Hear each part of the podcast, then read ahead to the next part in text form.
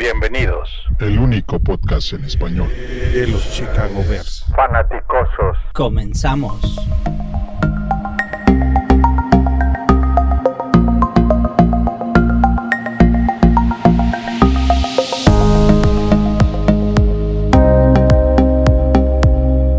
Bienvenidos, bienvenidos, bienvenidos a este podcast de Express en español de puntos calientes sobre el partido. En inglés le dicen hot takes. Trataremos de hablar del partido de ahorita con análisis rapidísimos a bote pronto de lo que fue el partido de Carolina y Chicago. Ahorita en esta ocasión nada más está Paul y yo. Yo y Paul. ¿Cómo estás, Paul? Un, gusto poder platicar de, de, este primer partido. Qué emoción después de tantos meses, desde esa noche fatídica de Reyes 6 de enero y hasta, ahorita no ver nada de, fútbol. Estuvo feo, pero bueno, muy emocionado que ya va a haber americano de aquí hasta primera semana de febrero, ¿no? Sí, y bueno, lo primero es, es que comentamos ahí en, en, un chat rapidito, es que el ambiente se siente muy, muy, muy denso, de, pero de buena manera. Como que todos estamos muy contentos y con muchas ansias y con una percepción muy positiva de este equipo de los Bears. Más allá del resultado, lo que queremos es y creemos es que este equipo va a dar para más, ¿no? correcto. Y, en ese sentido, quiero platicar un poco de ¿se cumplió el objetivo o no se cumplió el objetivo de este juego? Y para mí es definitivamente se cumplió el objetivo. No queríamos primero que nadie se lastimara y nadie se lastimó. Eso es una gran noticia. Y segundo, queríamos ver a, esos potenciales cuatro o cinco lugares que todavía están abiertos en el roster y, ver ese nivel de competencia en ese segundo, tercer, hasta cuarto equipo es muy, muy importante. Entonces, se, vio esa competencia, se, vio, se vieron esa hambre de todos los jugadores de segundo o tercer equipo y, y repito, gran noticia que no haya ningún lastimado. No, no podría estar más de acuerdo contigo. Me parece que el objetivo de estos partidos de pretemporada es siempre el análisis de los novatos y de los, específicamente de los undrafted, ¿no? Porque de alguna manera si le inviertes una ronda de, en alguno de los muchachos, pues le vas a dar más oportunidad que a un, drafted. Y la intención ahorita era, era ver qué es lo que hacían estos muchachos que, no pasaron por, por eh, el draft y creo que tenemos bastante de qué platicar, entonces este, vamos a darle. Por. Correcto, correcto. La, verdad es que ahorita estamos en el punto de construir un equipo de Super Bowl y eso significa que ese, ese puesto 53 es muy importante también. Entonces, un partido como este, en el que sí, sí podemos encontrar basado en performance eh, a, a esos últimos cuatro, cinco o seis lugares, pues la verdad es una muy buena noticia. Y hay que recordarle a la gente que nos escucha y a todos los fanáticos que eh, la posición en la que está Pace y Nagy en este momento es distinta a la que estuvieron el año anterior y el año antepasado. Es decir, de alguna manera ellos, ahora que ya tienen un cuadro uno y dos prácticamente armado, su próximo objetivo real es empezar a desarrollar la siguiente generación de jugadores. muchos de estos jugadores no nos van a dar las lecturas que queremos, pero eh, es un paso natural, ¿no? Este, su objetivo principal es, poder desarrollarlos y mantenerlos en el equipo. Y basado en eso, pues obviamente los resultados no es como que lo primordial en estos juegos, ¿no? Totalmente de acuerdo, totalmente de acuerdo. Eh, bueno, vamos a ver. Eh, del lado, vamos a empezar por el lado ofensivo. ¿Qué te gustó? ¿Qué jugador para ti sobresalió, Pablo? La verdad, ah, veo muy buenas noticias del lado ofensivo. El, primero que, que, voy a mencionar, obviamente, David Montgomery, ¿no? O sea, algo espectacular su, su juego, las jugadas que tuvo. Luego, luego te das cuenta cuando hay un jugador durable y toco madera, duradero, en, en la NFL, ¿no? Eh, hubieron tres, cuatro jugadas que dije, híjole, aquí a ver si, a ver si levanta, ¿no? Y, y se levantó perfecto, sacudió el golpe y, ya estuvo. Ahí, ahí luego te das cuenta de, quién tiene ese cuerpo que, que dura en esos golpes fuertes del NFL compitiendo contra jugadores de, de 130, 140 kilos de puro músculo, ¿no? Entonces, eh, eso es una muy buena noticia, el, desempeño de David Montgomery, wow. Este, Wims, la, verdad, de lo mejor que tiene eh, nuestro equipo en, en, ese en ese en esos últimos 10 posiciones del roster, si, si, lo vemos de alguna manera, ¿no? O sea, quitando a los titulares y a ese segundo equipo que muchas veces juegan como titulares, sobre todo en estas posiciones, eh, skill positions, como le llaman en Estados Unidos. Eh, entonces, una gran noticia ver a Wims jugando de esa manera. Y, y, la otra sorpresa, que ya lo habíamos discutido en el podcast anterior, lo, lo, mencionó David muy claramente, Ian Bunting. La verdad, para mí una sorpresa eh, cómo jugó Ian Bunting, varias recepciones, eh, alrededor de 100 yardas, gran performance de, de Ian Bunting. ¿no? A, ti, a ti, ¿qué fue lo que, cuáles fueron los jugadores que más te gustaron? Y ahorita llegamos a los que no nos gustaron. sí. Vamos a, eh, vamos a mencionar los mismos que tú dijiste, porque tengo los mismos jugadores, pero alguna lectura un poquito distinta. De Montgomery estoy totalmente de acuerdo contigo. Desde que entró al campo se ve la diferencia, la calidad del jugador y lo distinto que es para la ofensiva cuando él está dentro. Um, una de las, de las cosas que me llamó mucho la atención es después de su touchdown, inmediatamente va y abraza a Nagy. Algo le dice a Nagy al oído que este, y ves que Montgomery asienta la cabeza, la cabeza en, varias, eh, varias ocasiones durante esa conversación. Me hubiera gustado ser mosca para estar pegado ahí y escuchar qué fue lo que le dijo, ¿no? Pero sí, Montgomery absolutamente fantástico. Em, eh, desde de Ian Bunting, sí, en las recepciones fue grandioso, pero también tuvo un fumble. Y sí, este, muy mal. Y también en, la parte de, bloqueo no le fue bien. Entonces, creo que este, su, su, actuación sobresaliente, pero moderada, sin, sin, pero también es lo que mencionaba hace rato, desarrollo de, de talento, que este, no lo podemos matar por eso, es un muchacho que pues, está empezando, ¿no? Y seguramente aprenderá de esos errores y, será mejor. Y es... No, y, y, perdón, recordemos que la posición de Tyren es bien difícil que novatos lleguen en su primer año y tengan un buen desempeño como bloqueadores, ¿no? Generalmente los que son buenos eh, receptores eh, empiezan bien, pero les cuesta trabajo desarrollar esa parte de bloqueo, ¿no? Sí, en general creo que el, la posición de, corredores se pone de color de hormiga porque Nal también tuvo un buen partido. Y entonces, en general, todos los corredores tuvieron un, buen partido. Sí, eh, White, ¿no? La ah, verdad me sorprendió esa potencia que tiene. y visión, buena visión. Aunque Nal eh, lo podemos poner como cuarto corredor, este, la diferencia en el cuarto y el tercero no es mucha y, se puede apretar, ¿no? Entonces me parece que termina siendo la posición más peleada de toda la, de la ofensiva en este, en este partido. Wims fue el, hombre con más targets que tuvo, eh, bastante bien, no, no tuvo ninguna atrapada espectacular, pero definitivamente el plan de juego giró mucho a su alrededor y eso te dice mucho, ¿no? Eh, bueno, ahora vámonos del lado de los que no te gustaron. Híjole, aquí sí hay malas noticias. no, a ver, primero, tal vez no sea culpa de Davis. En, este primer drive, tres handoffs, una jugada de tres yardas negativas, este, pésima visión ahí de Davis, obviamente mala línea también.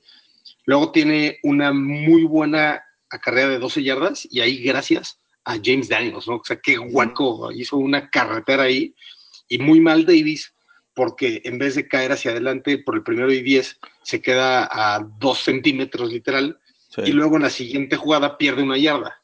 Entonces, la verdad fue una serie que no me gustó de Davis. Eh, lo bueno es que eh, entró al campo Mitch, era casi lógico que no iba a lanzar un pase, y, pues bueno, ¿no? Lo segundo, eh, como mencionaste, del lado de Bunting y de todos los Tyrants, los bloqueos, la verdad, un desastre, ¿no? incluido ahí Sowell. Entonces, voy a, comentar que Sowell ahí me, decepcionó totalmente. Yo hubiera pensado que, un tackle, un swing tackle convertido en Tyrant hubiera sido una gran fortaleza. No sé si esos 30 kilos que perdió en, en, el off-season le afectaron para no poder bloquear, pero, pero la verdad sí no me gustó absolutamente nada su desempeño. Y yo creo que por último, a ver qué, qué, otra nota tengo por aquí. Dax, la verdad no, no, no tiene manera de desmarcarse. No, no, no, no me gustó para nada su desempeño. No, lució mucho. No, lució, exactamente. Entonces, ese, es un poco mi análisis del lado, del lado ofensivo. O sea, nada desastroso, pero pues si estos jugadores no, no, no avanzaron en su posibilidad de ganarse un roster. Sí, a mí me queda un poquito de duda en cuanto a la línea ofensiva y no del, del primer equipo, sino del segundo. Eh, siento que eh, a momentos la protección hacia el coreback, los sacks que se comieron para Daniels, este, no, no los esperaba, sobre todo de, de alguien como Rashad Cower que esperamos un poquito más de él. Siento que a lo mejor le ganó la. Sí, muchos castigos. Siento que le ganó la. Quizás la energía estaban de, más. Eh, como que perdieron un poquito de concentración. Ah, entonces, fuera de, de, la línea ofensiva, estoy completamente de acuerdo con todo lo que dijiste. Creo que es un momento de pasarnos a, para mí, desde mi punto de vista, lo que fue el peor grupo de, todo el, de todo el partido. Vamos a hablar de una vez para acabar con eso, con los equipos especiales, ¿no? Que me parece que hay bastante de dónde cortar. ¿Cómo los vistes, Pablo? primero, este debe de ser una alerta roja definitivamente para Nagy en cuanto a el esquema de los equipos especiales. La cobertura de patadas de cuarto down, un verdadero desastre, ¿no?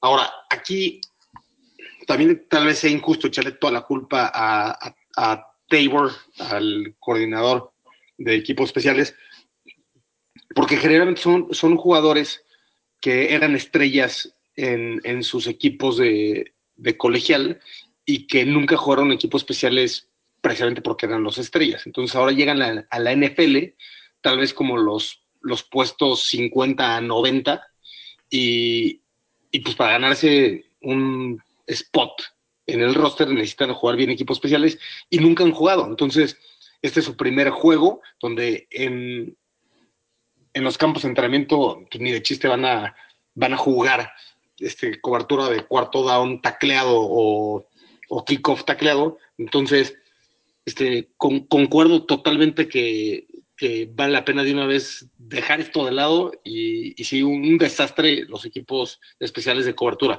Me imagino que al final vas a querer platicar de, de kickers o de una vez.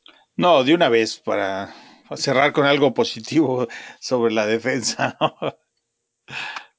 Totalmente de acuerdo, me parece muy bien. Em, fíjate que yo sí le, le, pongo un poquito de mala calificación a nuestro coordinador de equipos especiales porque es su responsabilidad encontrar los mejores jugadores para cada puesto o dónde poner a los jugadores adecuados para sacarles el mejor provecho, como todos los demás coordinadores de posiciones. Y siento que él no lo ha hecho en los últimos años, dos años. Creo que no le ha atinado a dónde, dónde colocar sus piezas para que riendan más. Eh, y eso se nota desde los despejes, las coberturas, cómo maneja eh, todo, todo ese ballet de equipos especiales, que realmente es un ballet. Nosotros los vemos que corren como desaforados, pero realmente tiene un sentido de la manera en cómo, cómo se ordenan para salir hacia adelante o cubrir el regreso de patadas.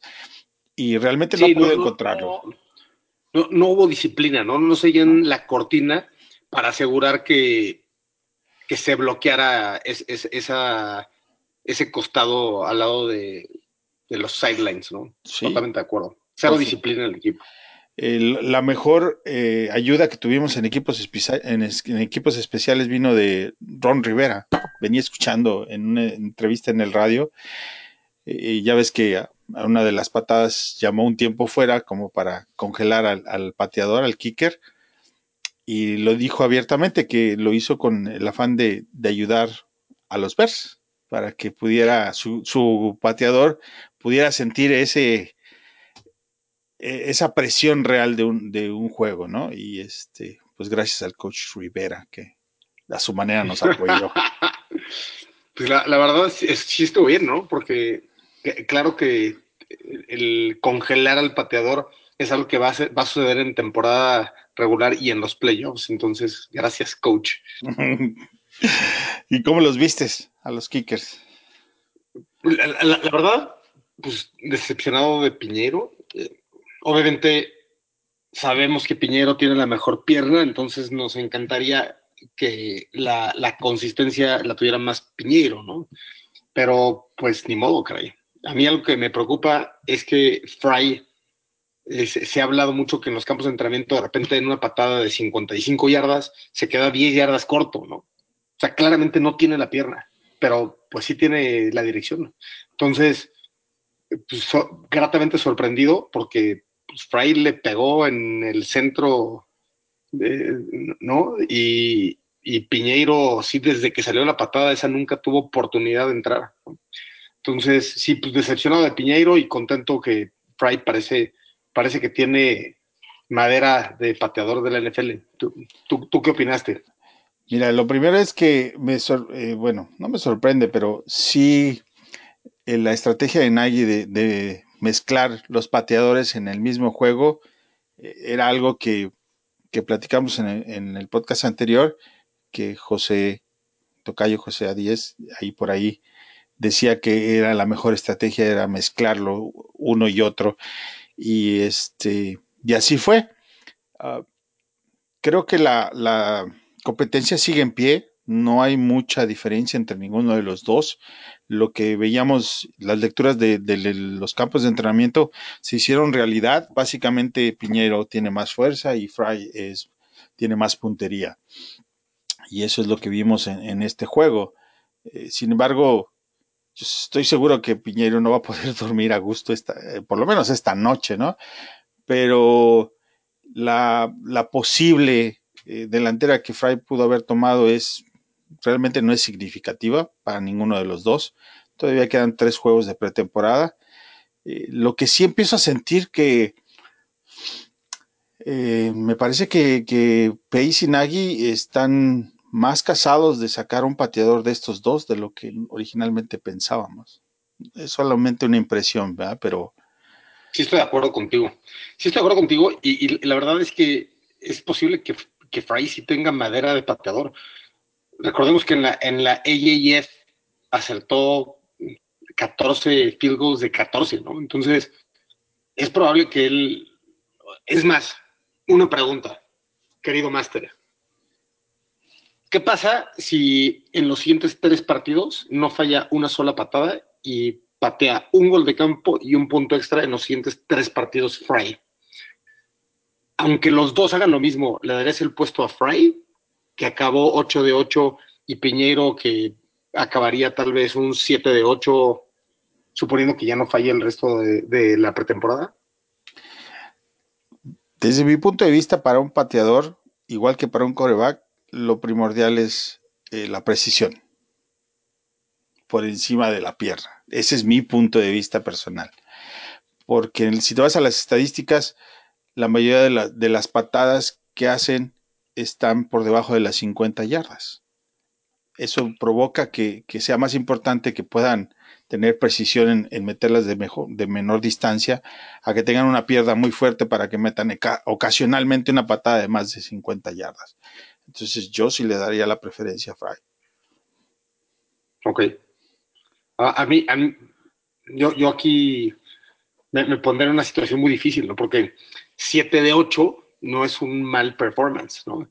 Y 8 de 8, pues obviamente es mejor, pero claramente desde, desde que se, se escucha cómo le pega Piñero, esa pelota sale sí, como, diferente, por, ¿no? como portero. ¿eh? Impactada, ¿no? O sea, es, sí. una, es, es, es, un balón impactado. Sí. Sí, el asunto es que las tienen que meter por el medio de, de los postes. Sí, correcto, totalmente de acuerdo. Eh, bueno, pues ya le dimos vuelta a esa parte que fue medio oscura y vámonos derechito a la defensa, que hay cosas bastante positivas de qué platicar, ¿no? ¿Qué te pareció la defensa? Mira, yo, ¿te parece bien que hagamos algo diferente y, y hablemos de, de los malos desempeños para luego cerrar con los buenos desempeños? ¿Te Dale, parece bien? Me gusta. Mira, primero me urge que Pace corte a Kwiatkowski o lo cambie. O sea, me, me lo tengo que sacar. La, la verdad es pésimo. O sea, ¿qué puedo decir? Es bastante No. lento. No, no es muy Es malo, muy pero lento. es lento. No sabe cubrir en pase. Sí. Pero, pero lo peor de todo es que tampoco sabe cubrir los screens, que se lo comieron en varios screens. En el primer drive, primer jugada del partido, hace una muy buena tacleada con una sola yarda de ganancia de Carolina. Y, y ahí estaba el titular, eh, o segundo equipo, Artis Payne, ¿no? Porque obviamente McCaffrey no jugó. Y, y luego, siguiente jugada, donde dices, ah, mira, por lo menos sabe taclear en, en- la corrida, ¿no? Un screen, agarra un pésimo ángulo y, y es una jugada de prácticamente 20, 20 yardas. Siguiente serie, otra vez un screen y no se la prende, que, que fue lo que nos acabó haciendo Rodgers en ese primer juego.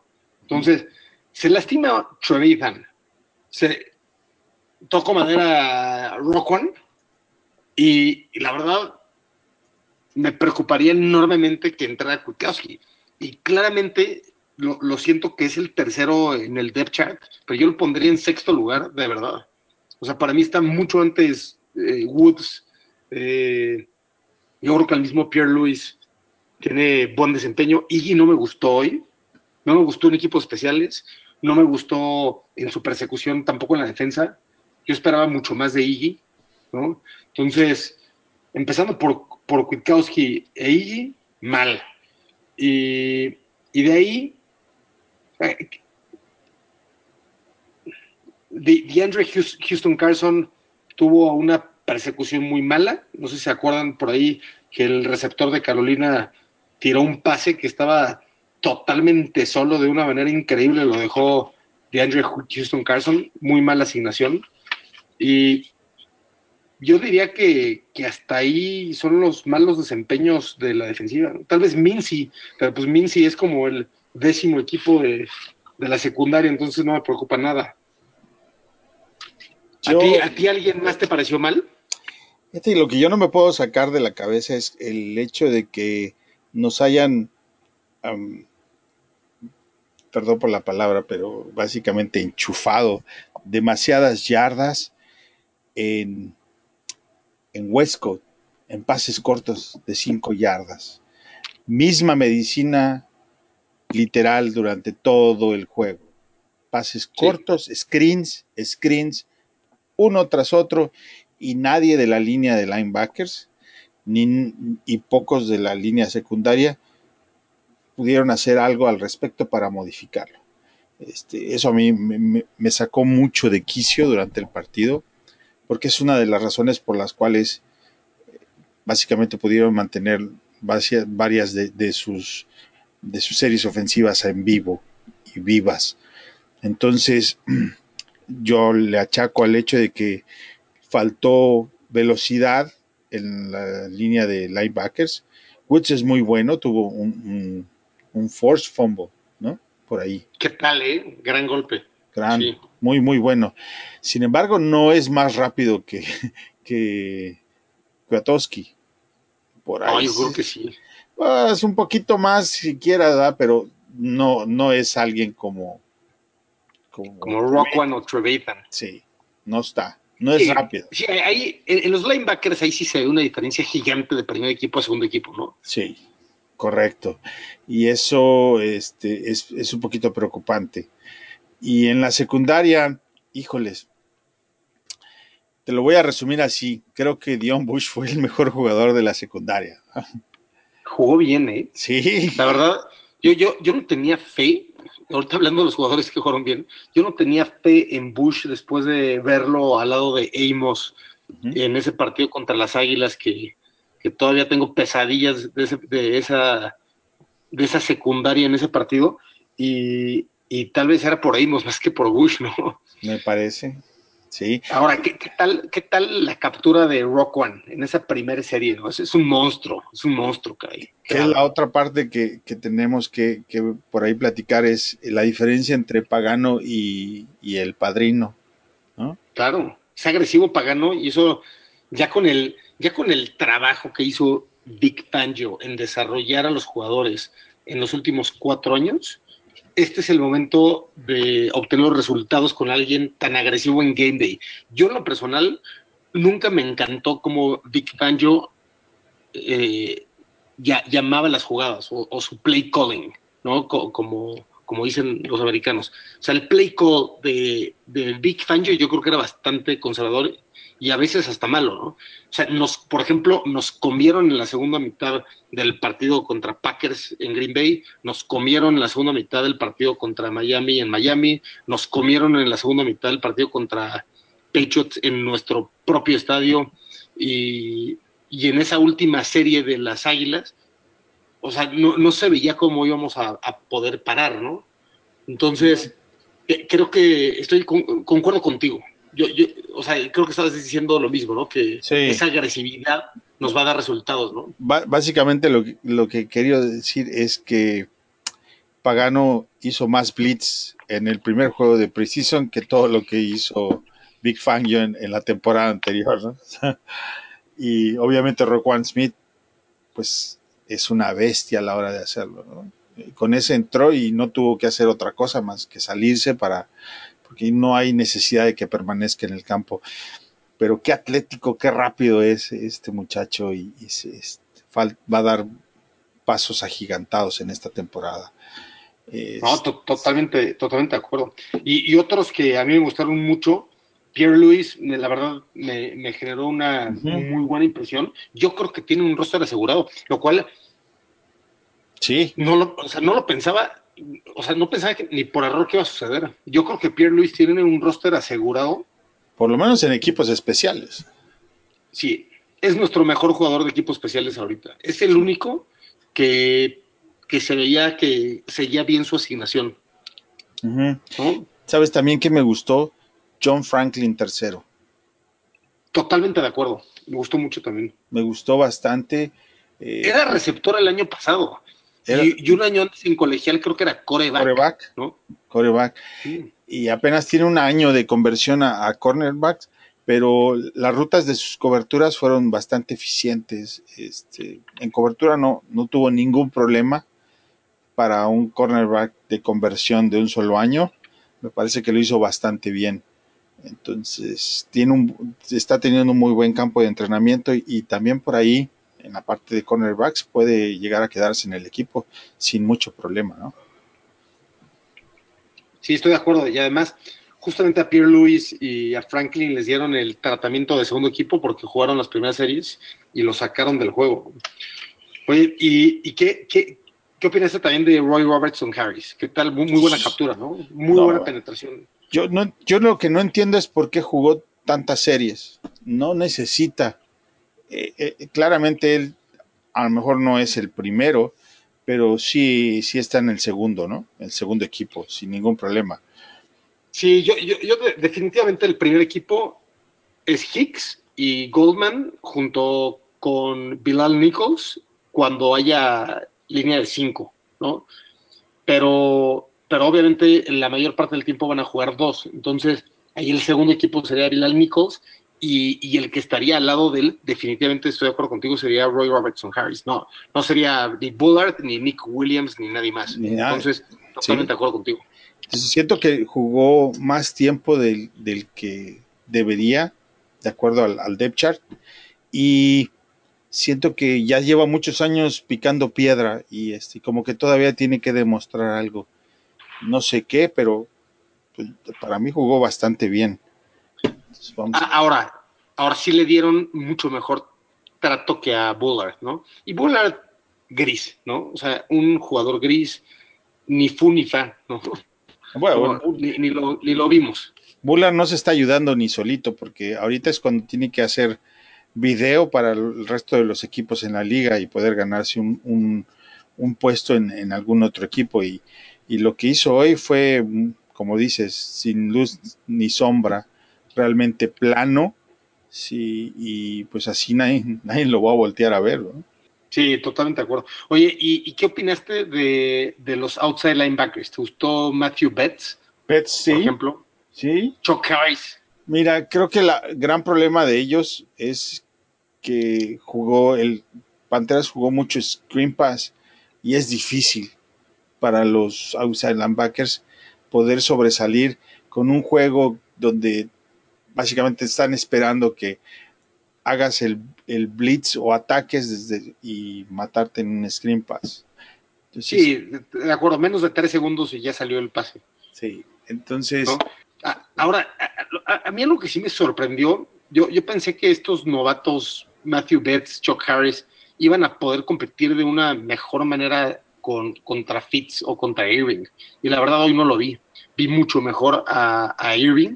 Pues, yo, creo que, yo creo que de los cuatro, de esos cuatro que seguramente dos se quedarán en el equipo, yo creo que Irving sí es el número uno y tal vez sí dejaría Fitz como número dos. Lo, cual para mí es sorprendente. Yo, yo pensé que estos dos novatos hoy nos iban a dar de qué hablar y, no sucedió. ¿no? Lo que pasa es que la experiencia de, de, juego cuenta bastante, cuenta mucho. Y ese es el, punto al que hacían que a pie, tanto en la línea de la secundaria, como en la línea de tight ends, como en la línea de, de outside linebackers, donde claramente en la línea de Tyrants no tenemos tanta experiencia. En la secundaria sí, en la línea de outside linebacker sí. Y es mucho más competitivo o es mucho más difícil quitarles el puesto a aquellos que ya tienen por lo menos una temporada eh, de experiencia, ¿no? Y ahí, ahí están los resultados. Es difícil entrar en un juego y ganarle el puesto a uno de estos dos que mencionaste, Fitz o, o a Iggy, ¿no? Sí, tota-, totalmente de acuerdo. Oye, este, hay, hay, otra cosa que quiero mencionar antes de, cerrar nuestro, nuestra reacción en caliente, ¿no? Y, es, no se preocupen, el resultado realmente no importa absolutamente nada. Aquí no hay game plan y aquí es ofensa vainilla, ¿no? Como le llaman en Estados Unidos, ¿no? Vanilla offense. Es, no, no quieres mostrar absolutamente nada de tu playbook a, a los rivales de división sobre todo y, lo que quieres es ver a, tercer, cuarto, quinto equipo. Y eso fue lo que hicieron nuestros coaches.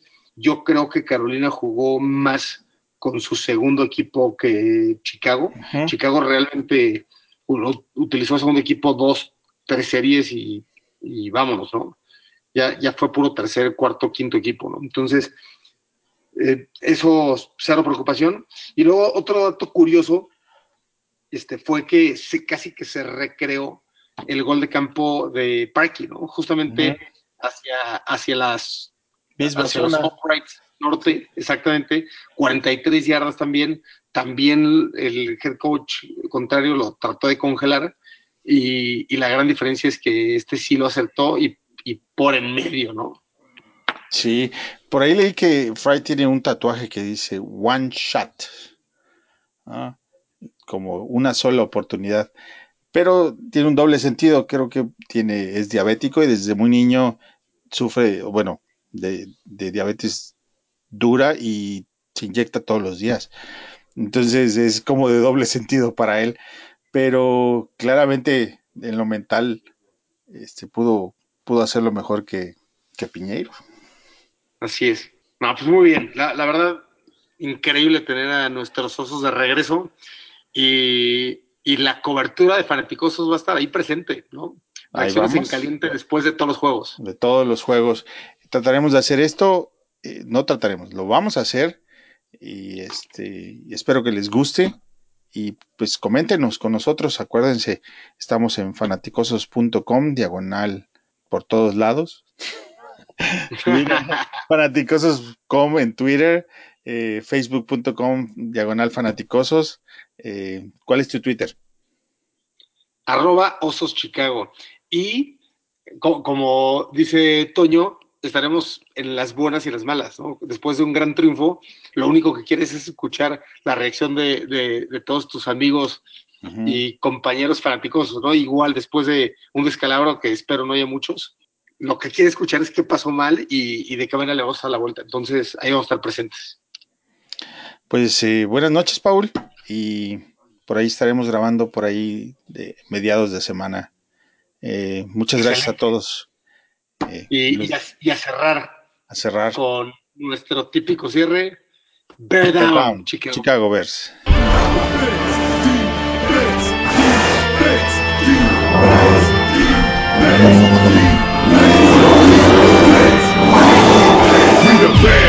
monsters of the midway, knocking teams out every Sunday. Fire in our eyes, can't stop our drive. Hit so hard, remind you of 85. We the Bears, monsters of the midway, knocking teams out every Sunday. Fire in the eyes, can't stop our drive. Hit so hard, remind you of 85. Take a look, Chicago, you can smell it in the air. There's a hungry team called Soldier Field going nuts, jumping out their chair. Teams rather be anywhere but here. We if it's below zero. Better tougher for the snow, we still gon' break bones. If we win the point fit, we choosing to kick. Cause we got a defense that love to hit. Polarize the league with our smash mouth D's. Slicing up teams like Mike Singletary. Forever repping the seat, making Papa Bear proud. Say bye bye.